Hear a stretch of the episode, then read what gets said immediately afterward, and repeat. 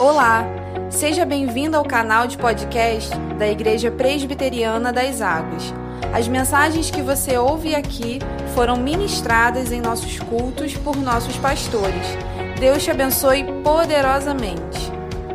Nós vamos estar abrindo a palavra de Deus, segunda carta de Paulo aos Coríntios, capítulo 9. Segunda aos Coríntios, capítulo 9. Nós vamos ler a partir do versículo 6.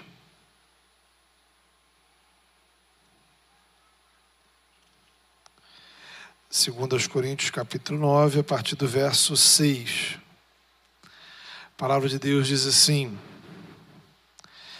Isto afirmo: aquele que semeia pouco, pouco também ceifará e o que semeia com fartura, com abundância também ceifará. Cada um contribua segundo o tiver proposto no coração, não com tristeza ou por necessidade, porque Deus ama quem dá com alegria. Deus pode fazer-vos abundar em toda graça, a fim de que, tendo sempre, em tudo, ampla suficiência, superabundez em toda boa obra. Como está escrito: distribuiu, deu aos pobres a sua justiça, deu aos pobres e a sua justiça permanece para sempre. Ora, aquele que dá semente ao que semeia e pão para alimento, também suprirá e aumentará a vossa sementeira e multiplicará os frutos da vossa justiça, enriquecendo-vos em tudo para toda generosidade, a qual faz que, por nosso intermédio, sejam tributadas graças a Deus. Porque o serviço desta assistência não só supre a necessidade dos santos, mas também redunda em muitas graças a Deus, visto como, na prova desta ministração, glorificam a Deus pela obediência da vossa confissão quanto ao Evangelho de Cristo e pela liberalidade com que contribuís para eles e para todos. Enquanto oram eles a vosso favor, com grande afeto, em virtude da superabundante graça de Deus que é em vós. Graças a Deus pelo seu dom inefável. Amém. Irmãos, eu gostaria de começar a reflexão dessa noite sobre essa parte final, essa frase final que nós lemos no versículo 15. Há uma expressão de louvor a Deus. O texto diz: Graças a Deus por seu dom inefável. Graças a Deus por seu dom indescritível. Graças a Deus por sua dádiva, que é impossível de descrever em palavras. Mas, que dom é esse? Que dádiva seria essa? Tão impressionante assim? A palavra dom significa presente, e o presente de Deus para nós é Jesus. Deus amou o mundo de tal maneira que deu o seu filho o seu único filho. Ele entregou o seu filho, ele nos presenteou com o seu filho, nos abençoou com o seu único filho.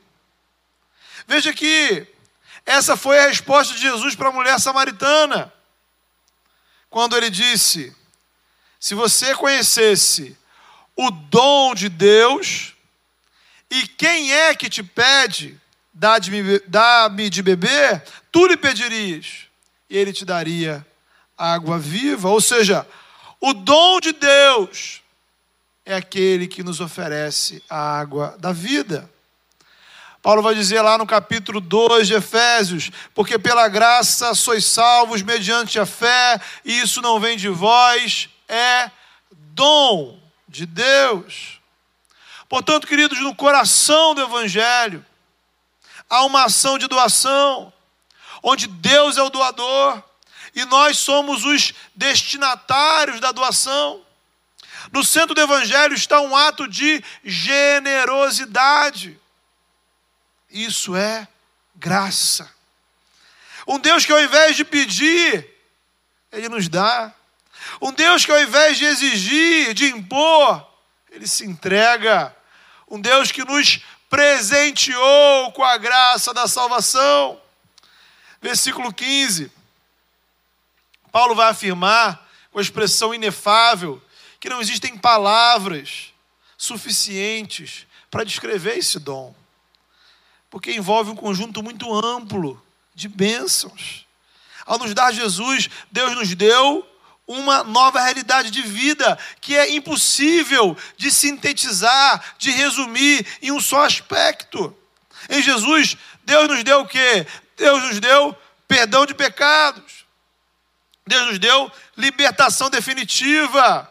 Em Jesus, Deus nos deu a reconciliação. Em Jesus, Deus nos recebeu como filhos. Em Jesus, Deus nos deu o Espírito Santo, que nos selou como propriedade exclusiva de Deus. Em Jesus, Deus nos capacita para servirmos a Ele no seu reino. Em Jesus, Deus nos deu o direito de sermos corpo de Cristo. Em Jesus, Deus nos dá um lugar na sua igreja, no seu reino. Em Jesus, Deus nos deu irmãos, irmãs que nos abençoam de inúmeras formas. Em Jesus, Deus nos abençoa com toda sorte de bênçãos espirituais, visíveis e invisíveis. Em Jesus, Deus nos deu vida, vida eterna, vida em abundância. Em Jesus, Deus nos deu herança celestial, eterna. Tudo isso, irmãos, é dom de Deus, dádiva o melhor, o melhor para a sua vida não se compra com dinheiro. O melhor de Deus para a sua vida não se conquista por esforço. O melhor de Deus para a sua vida não vem do governo, da sociedade, da política. O melhor de Deus para a sua vida não é sorte, não é acaso, não é coincidência. O melhor de Deus para a sua vida, Ele te dá gratuitamente em Jesus Cristo. Se você já está em Cristo, você tem experimentado os benefícios desse dom. E os experimentará para sempre. Para sempre. Aleluia. Agora, se você ainda não tem essa convicção, coloque a sua fé em Jesus. O dom de Deus é de graça mas você apenas o recebe através da fé. É pela graça através da fé. A fé é acreditarmos e confiarmos no que Cristo fez por nós, confessarmos com a nossa boca que Ele é Senhor e, e buscar o apoio, o suporte espiritual em uma igreja saudável, onde irmãos e irmãs te acompanharão, estarão ao seu lado para que a sua fé seja fortalecida. Então, queridos, o dom de Deus, ele é recebido individualmente. Mas a gente vive esse dom de maneira comunitária. Sozinhos, nunca conseguiremos experimentar tudo que Deus tem para a nossa vida. Então, você precisa procurar a igreja, a liderança, irmãos de confiança, para caminhar. E aí, queridos, Toda a reflexão de Paulo nesses capítulos 8 e 9 parte, parte desse princípio: o dom de Deus em Jesus. É a partir dele que nós vamos compreender tudo que ele escreve aí. Aí agora a gente pode voltar para o início. Né? A gente começou pelo versículo 15. A gente pode voltar lá agora para o início do texto. Versículo 6 vai dizer: Quem semeia pouco colherá pouco. Quem semeia muito, colherá muito. Pergunto para você: semear o quê? Essa é a questão. E a resposta é: semear o que recebemos de Deus. Em outras palavras, semeamos bênçãos. Semeamos bênçãos. No versículo 7, a tradução da Almeida diz assim: cada um contribua segundo tiver proposto no seu coração. Mas literalmente o texto diz o seguinte: cada um semeie segundo tiver proposto no seu coração. A síntese é: semeamos no reino o que Deus semeou na nossa vida. Semeamos o que Deus semeou em nós. O problema é que o consumismo, né? Está tão enraizado em nossa cultura que a gente associa tudo e todas as palavras ao dinheiro. Então, se você fala assim, você precisa investir no reino de Deus, você traduz assim: eu preciso investir dinheiro no reino de Deus.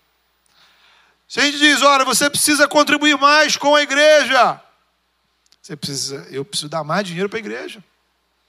Então, as palavras investir, contribuir, ofertar, doar, oferecer, passam tendo na nossa cabeça uma, um único sentido financeiro. Mas Paulo está partindo aqui não de um princípio monetário, ele está partindo de um princípio espiritual, do Evangelho. E o que Deus nos deu em Cristo vai muito além de dinheiro. Ele nos deu seu próprio filho, ele nos deu salvação, ele nos deu vida eterna. Isso é evangelho, irmãos. Portanto, a política do reino de Deus é a política da semeadura. Primeiro, Deus semeia na sua vida. E nós somos desafiados a semear no reino. Deus semeia graça na sua vida e nós semeamos graça na vida dos outros. Deus semeia bênçãos na sua vida e nós respondemos abençoando a igreja e as pessoas que Ele coloca em nosso caminho. É o que Paulo vai explicar com clareza nos versículos 10 e 11. Olha a sua Bíblia, com atenção. Vai dizer aí: aquele que dá semente ao que semeia. Quem é que dá semente ao que semeia? Quem é esse? É o Senhor. Ele dá semente ao que semeia. Ele nos dá semente para semear. E o texto diz mais: Ele aumentará a nossa sementeira. Olha que interessante. Ele não vai, ele não diz aqui que ele vai aumentar, né, é, a nossa, os nossos depósitos para que você possa colher muito. Não vai aumentar a colheitadeira, digamos assim. Ele vai aumentar a sementeira. Isto é, ele vai te dar mais sementes para você semear mais. Deus promete multiplicar as sementes que ele nos dá. E aí o versículo 11 explica por quê. Vocês serão enriquecidos em tudo tudo, para serem generosos em toda e qualquer ocasião. Queridos, essa é a lei do reino. Deus nos dá para compartilharmos. Ele nos abençoa para abençoarmos. De graça recebestes, de graça dai, disse Jesus. É o que está aí no versículo 8, diz aí: Deus transbordará. Olha que coisa bacana. Olha que coisa linda. Deus transbordará bênção sobre as nossas vidas. Não é que Ele vai dar bênçãos em conta-gotas. Não é que Ele vai dar um pouquinho de bênçãos. Ele vai transbordar bênçãos. Para quê? O texto continua. Para que nós possamos transbordar em boas obras. E como a nossa mente, dominada por essa cultura econômica, a gente precisa ser cauteloso aqui para fugir de dois extremos. Dois extremos que nos perseguem. Por um lado, é fugir de achar que tudo se resume a dinheiro. Infelizmente, muitos cristãos e igrejas por aí vivem a espiritualidade que nós poderíamos chamar de mercado da fé. Cada bênção tem um preço.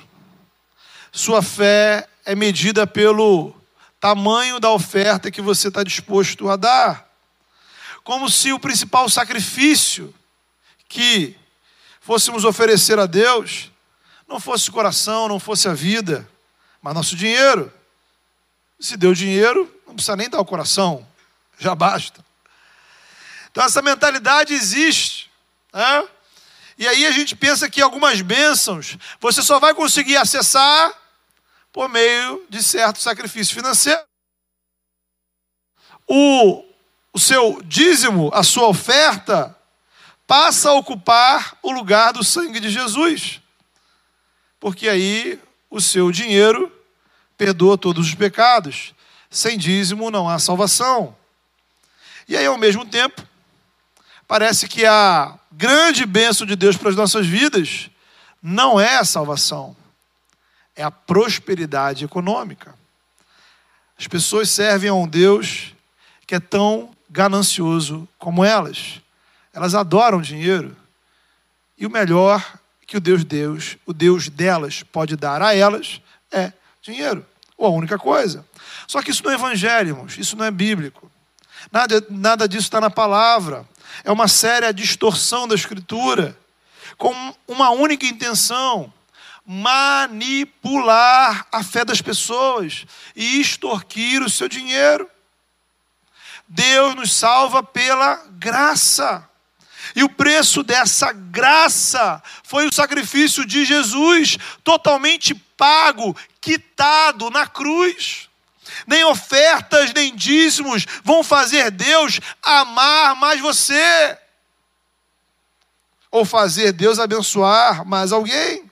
O Deus do Evangelho não é algum tipo de entidade mesquinha que fica no céu esperando a gente dar um agrado para ele decidir se vai te abençoar amanhã ou não.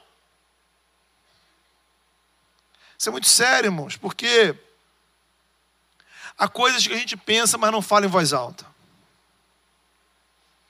E talvez esse pensamento já passou pelo seu coração. Como pode Deus permitir eu passar por essa situação, sendo eu um dizimista fiel? Será que você já achou assim, poxa, se eu der essa oferta, será que Deus vai me dar aquela benção?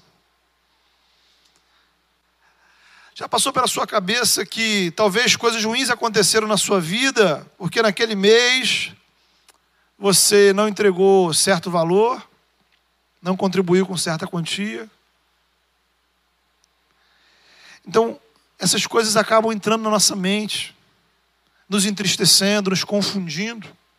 Então, precisamos lavar nosso coração, nossa mente com os olhos da graça.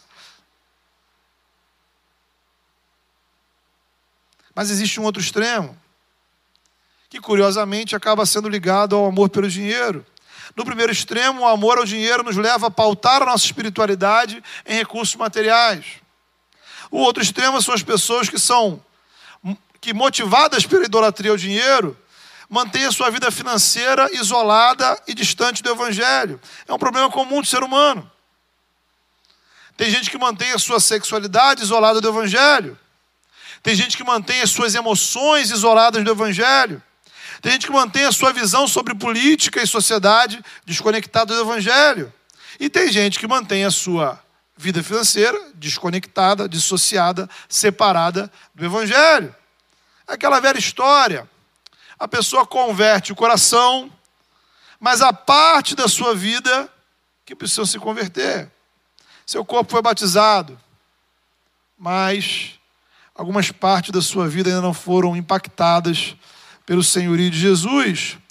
Significa que, para essas pessoas, tudo que diz respeito é, a dinheiro e vida financeira segue uma outra ética, uma outra contabilidade, um planejamento, uma lógica em que o relacionamento com Deus não é levado em consideração. Sabe, o Evangelho, ele não, não entra na planilha, o reino de Deus não aparece na calculadora. E aí, pessoas assim acham que qualquer contribuição financeira na igreja é um absurdo, é um desperdício. E aí a gente precisa ser honesto e reconhecer que muitas vezes somos mesquinhos, somos avarentos, queremos ter muito, queremos ganhar muito, queremos receber muito, mas não queremos dar nada. Com a boca a gente diz: graças a Deus eu recebi, graças a Deus eu ganhei, mas com o coração decidimos: é meu e eu não vou compartilhar com ninguém. Muitas vezes a nossa fé, a nossa confiança não está no Senhor. Note, querido, não se trata de você ter muito ou ter pouco, dar muito ou dar pouco. Se trata de você ter um coração disposto à generosidade. Disposto ao compartilhar, ou na linguagem do texto, disposto ao semear. E é nesse sentido que é tão importante você entender esse texto. Porque aqui nós encontramos uma saída para esses dois extremos. Então, o extremo daquele que a sua espiritualidade está determinada pelo dinheiro, que a sua relação com Deus está pautada numa questão econômica, e o outro que tira a sua vida financeira do seu relacionamento com Deus. Então, como é que a gente sai desse dilema? Que é um dilema real para nós seres humanos. Em primeiro lugar, você precisa encher o seu coração com gratidão. A gratidão pelo dom de Deus. O presente da salvação. A gente precisa encher o nosso coração com a alegria da salvação. Sabe, irmãos, aquilo que Davi fala no Salmo 51 é uma coisa seríssima. Quando ele diz assim: Senhor, restitui a alegria da minha salvação. Eu tenho para mim que quando a gente vai perdendo a alegria da salvação, muito da nossa vida cristã vai para o brejo. Então, essa é uma oração importante para você fazer. Alegria da salvação. Em segundo lugar, devemos entender que Deus tem semeado bênçãos da nossa vida. Somos olhados, a, somos convidados a ter um outro olhar para essas bênçãos. Veja, cada bênção de Deus na sua vida é uma semente uma semente. E o objetivo da semente não é você colocar na estante, é semear. Quando Deus multiplica a bênção sobre a sua vida, Ele está multiplicando sementes. Isto é, Ele está aumentando a sua capacidade de abençoar. Então, meu irmão, minha irmã, Olha para a sua vida. Quantas são as sementes que Deus já plantou na sua vida? Quantas são as sementes que Ele tem plantado na sua vida? Semente da saúde, da inteligência, do tempo, da família, dos amigos, das habilidades, da formação, dos recursos. Pense nas sementes espirituais. A sua fé, as experiências que você teve com Deus, os seus dons espirituais, as orações respondidas, as lágrimas de alegria, o seu batismo, a sua participação na igreja, os irmãos que te abençoaram pelo caminho, os milagres que Deus já realizou na sua história, e a maior de todas, a sua conversão. Querido, isso é semente de Deus na sua vida semente que Deus semeou na sua história. E aí, como diz o versículo 8, Deus, note bem, Deus nos concede todo tipo de bênçãos para que, em todas as coisas, em todo o tempo, tendo tudo o que é necessário, façamos o que? Transbordemos em toda boa obra. Essa é uma frase que você precisa trazer para o seu coração.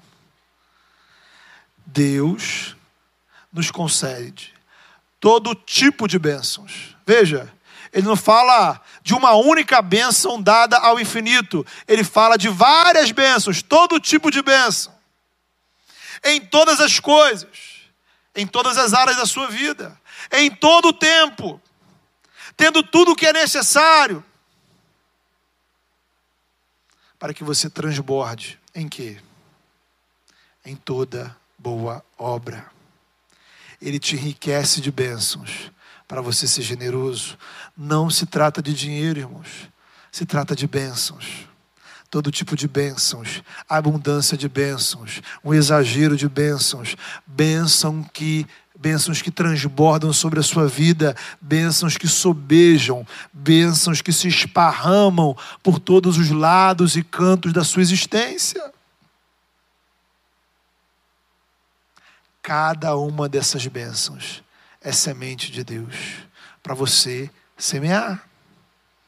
E aí eu preciso, queridos, entender, refletir, pensar o que eu tenho feito com essas sementes. O que eu tenho feito com elas. Versículo 8. Somos abençoados para transbordar em boas obras. Versículo 11. Somos abençoados para sermos generosos. E olhe com atenção os versículos 12 e 13. O versículo 13 vai falar da obediência que acompanha a confissão do Evangelho. Você já é cristão. Quer dizer que um dia você confessou Jesus como seu Salvador.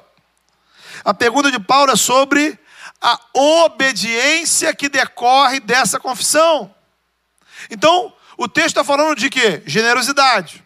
Então, eu estou aprendendo que o exercício da generosidade está no campo da obediência.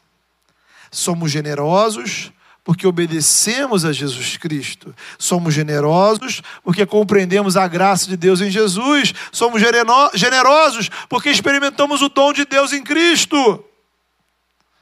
O Evangelho não se limita, não se resume a uma confissão da boca para fora. O Evangelho não tem a ver com as suas preferências pessoais. O Evangelho nos coloca numa relação de obediência com Cristo. Então veja, o Senhor nos abençoa com sementes e nos envia a semear. Vem à nossa mente claramente a parábola do semeador. A história começa assim: o semeador saiu a semear. Em um certo sentido, todos nós cristãos somos semeadores. Recebemos sementes. As sementes são as bênçãos. A pergunta para você é: você tem saído a semear? Semear o que, pastor? Bênçãos. Compartilhe as bênçãos de Deus. Mas como é que a gente faz isso de forma prática? Todas as vezes que você se dispõe a abençoar alguém, você está semeando na vida de alguém. Todas as vezes que você se dispõe a ouvir o problema de alguém, todas as vezes que você se dispõe a compartilhar o sofrimento de alguém, todas as vezes que você se dispõe a orar com alguém, a ajudar esse alguém, você está sendo generoso. Generosidade sem esperar receber nada em troca. Jesus fala sobre isso. Devemos abençoar aqueles que não podem nos retribuir. Né? Não é uma troca de favores, é generosidade. O bem que uma mão faz, a outra não pode saber. Precisamos fugir da mentalidade né? de apenas uma troca financeira. Né? E, embora o socorro financeiro também faça parte da generosidade cristã. Né? Paulo estava aqui, inclusive, levantando recursos para os cristãos lá de Jerusalém que estavam atravessando um período de fome. Tiago fala sobre isso. Quem precisa de comida será abençoado. Se você der um folhetim para vir na igreja? Não. Se ele receber comida, mas não se resume a isso. O melhor que Deus tem para a gente não é o dinheiro, é o próprio Filho de Deus. O melhor que podemos para apresentar ao outro é você mesmo. Esse é o paradigma do Evangelho. O melhor de Deus para nós foi Ele dar de si mesmo. O melhor que você pode fazer para o outro é quando você se doa. Você é a bênção que pode fazer a diferença na vida de alguém.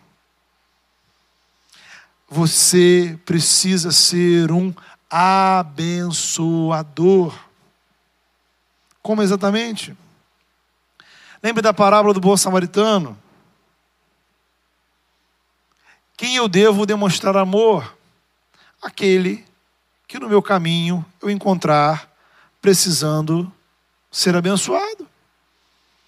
Eu não preciso ir lá agora na Tailândia ver quem está precisando. Não preciso ir lá no sul da China ou na Islândia ou na Groenlândia procurar alguém para abençoar. É quem está no meu caminho. Preste atenção nas oportunidades que surgem na sua vida. Aprendi isso com uma pessoa que dizia, que entendia que as oportunidades que apareciam para ele eram oportunidades que Deus dava para ele estar semeando na vida de alguém.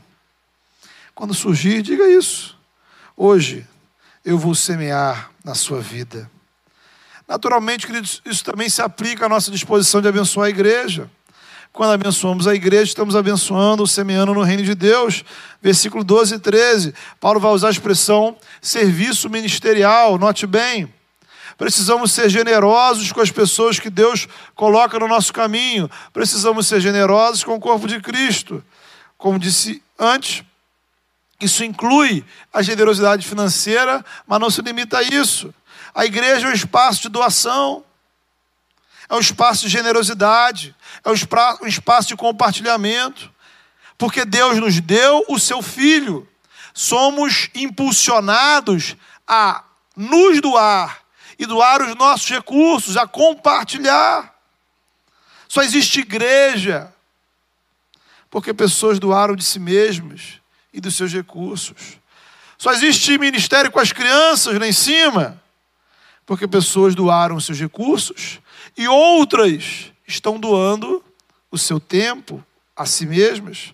Só existe música, porque pessoas doaram seus recursos e outras doam de si mesmas para o ministério.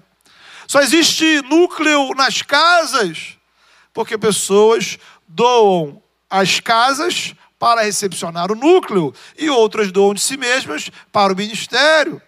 Só existe pregação porque pessoas doaram seus recursos e outros se doam para pregar a palavra. Só existe Bíblia no seu idioma porque alguém doou seus recursos e outros se doaram no esforço de traduzir e distribuir a Bíblia. Só existe evangelho no nosso país porque pessoas doaram recursos e missionários doaram a si mesmos na pregação do evangelho. Portanto, queridos, igreja, reino, é um grande movimento de generosidade que começou no céu. Que começou no céu. Primeiro ponto né, dessa grande linha, esse grande movimento de generosidade, começou em Deus dando o seu próprio filho. Deus nos deu salvação, Deus nos deu Espírito Santo, Deus nos deu bênçãos. Somos cooperadores com o reino. Eu queria fechar com duas considerações finais. Primeiro, no versículo 7, diz assim: Cada um semeie conforme propôs no coração, não com tristeza, não por obrigação. Deus ama quem semeia com alegria. Note bem, o texto não está dizendo que eu somente devo servir a Deus com a minha vida e com os meus recursos quando eu estou alegre. Isso aí é uma interpretação equivocada. Falta de alegria não é desculpa para desobediência. Falta de alegria não é desculpa para infidelidade, mesmo quando estamos tristes. Somos servos de Deus, somos filhos de Deus e devemos ser fiéis ao Senhor.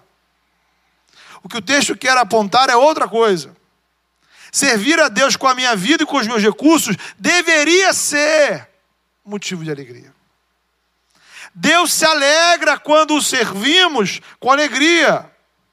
Então há duas formas de eu estar aqui servindo ao Senhor: com tristeza, com pesar, por obrigação ou com alegria. Não há a opção de eu não estar servindo ao Senhor. Então essa opção está descartada.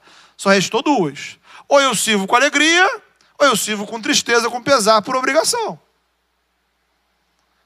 Qual é a melhor forma para mim servir? É quando eu sirvo com alegria. Como eu posso melhor ou mais abençoar o outro? Quando eu sirvo com alegria. E de onde vem essa alegria para servir? Quando eu compreendo a última frase do texto: o dom de Deus em Jesus. E aí, quando eu entendo este dom, a graça de Deus em Cristo, as bênçãos que Deus semeia, então eu tenho condições de servir ao Senhor com alegria.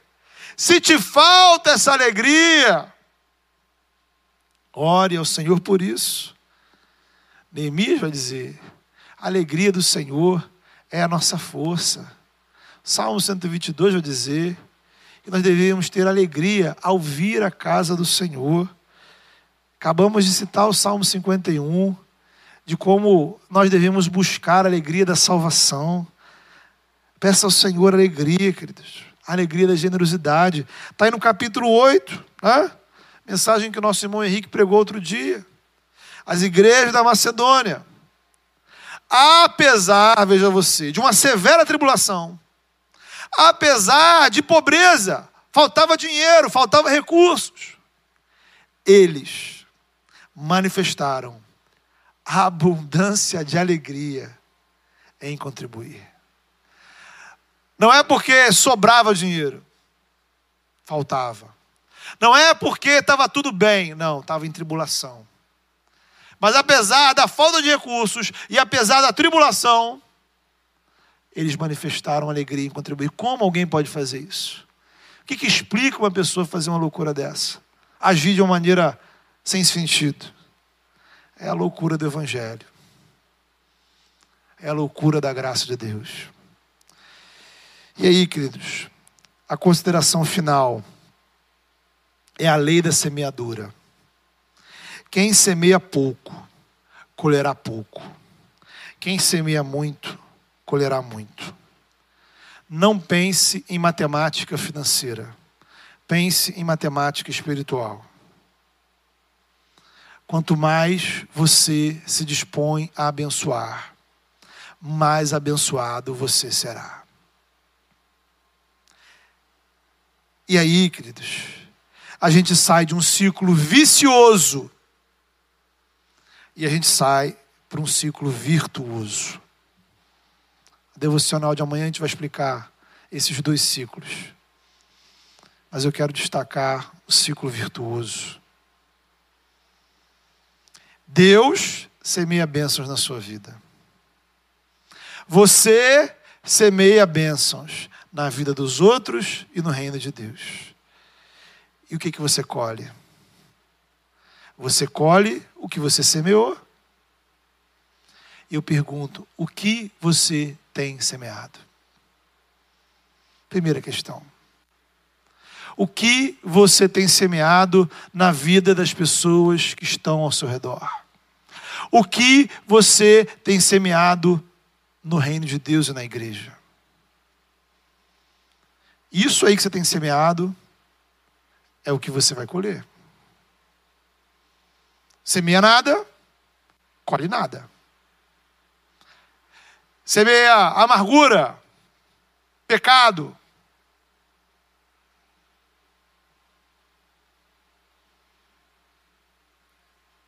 Semeia pouco, colherá pouco. Semeie muito, colherá muito é a palavra de Deus, irmãos. Não estou dizendo que você vai ficar rico. Estou dizendo que você vai ficar altamente próspero. Que estamos dizendo é o que a palavra de Deus diz, conforme ela diz. Quando semeamos o que Deus tem colocado, Deus nos faz colher. E eu creio que quando a gente semeia no reino de Deus, aquilo que Deus tem colocado nas nossas vidas, Deus multiplica bênçãos sobre a nossa vida. Bênçãos visíveis, bênçãos invisíveis, bênçãos no seu coração, bênçãos ao seu redor, bênçãos em você, bênção na sua casa, bênção através de você. O que você tem semeado? Só que aí a gente quer muitas vezes inverter o negócio. A gente quer criar uma lei que não existe. A gente quer plantar goiaba e quer colher abacate. Não funciona. Se você não planta, se você não semeia, você não vai colher. Sua vida espiritual não vai prosperar. Seu relacionamento com Deus não vai abundar. Mas você semeie, que Deus promete, e Ele é fiel, que você vai colher bênçãos sem medida sobre a sua vida. E aí, Bênção sem medida se torna o quê? Se torna uma sementeira abençoada. Para quê? Para você abençoar ainda mais. E esse é o ciclo maravilhoso do Evangelho.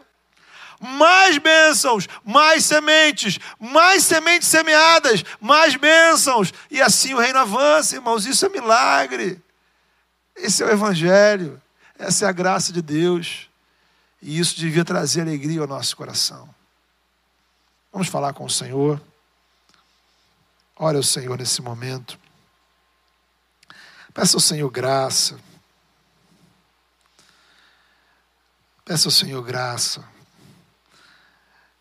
Em primeiro lugar, peça ao Senhor que restaure no seu coração a alegria da salvação. Que restaure no seu coração a alegria do Evangelho esse dom maravilhoso do que Deus nos deu em Cristo Jesus. Ah, irmãos, tem sido a minha oração que Deus não me permita perder a doçura, a ternura, a beleza do reino dele. A beleza do reino de Deus. A beleza da graça de Deus. Sabe você se encantar com o que Deus faz, com o que Deus fez, com o que Deus está fazendo. Você se emocionar. E isso preencheu seu coração de forma que o que vem de fora, o que vem de fora, não tome conta do seu coração. Mas o que vem do alto tome conta da sua vida. E aí você se torna e se dispõe a ser um semeador, um abençoador Às vezes a gente não tem semeado nada. Embora Deus esteja nos dando as sementes. Semeie o que Deus tem colocado na sua vida. E creia. Creia que você vai colher. Infinitamente mais. Fale com o Senhor. Ah, Deus amado. Tua palavra, Senhor, nos coloca diante de coisas tão maravilhosas. Obrigado, Senhor. Obrigado, Pai, porque um dia o Senhor em Cristo semeou na nossa vida. Obrigado porque um dia, ó Pai, o Senhor mesmo com a tua graça preparou, ó Pai, o nosso coração. E fez de nós, ó Pai, uma boa terra, para que essa semente semeada, Senhor, pudesse germinar, pudesse florescer, crescer. Obrigado, ó Pai, pelas inúmeras, ó Pai, bênçãos, ó Pai, que o Senhor tem semeado na nossa vida. Perdoa a nossa ingratidão. Perdoa, Senhor, porque muitas vezes a gente não reconhece, Senhor, de fato.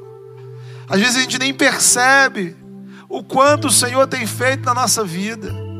Nos ajuda, Senhor, a encarar, ó Deus, cada uma de Suas bênçãos, não, ó Pai, como um fim em si mesmo, mas, ó Deus, como semente do Evangelho, semente da graça, oportunidades que o Senhor nos dá para abençoarmos pessoas, para abençoarmos o Teu reino, para cooperarmos com a igreja, para sermos instrumentos na edificação de vidas.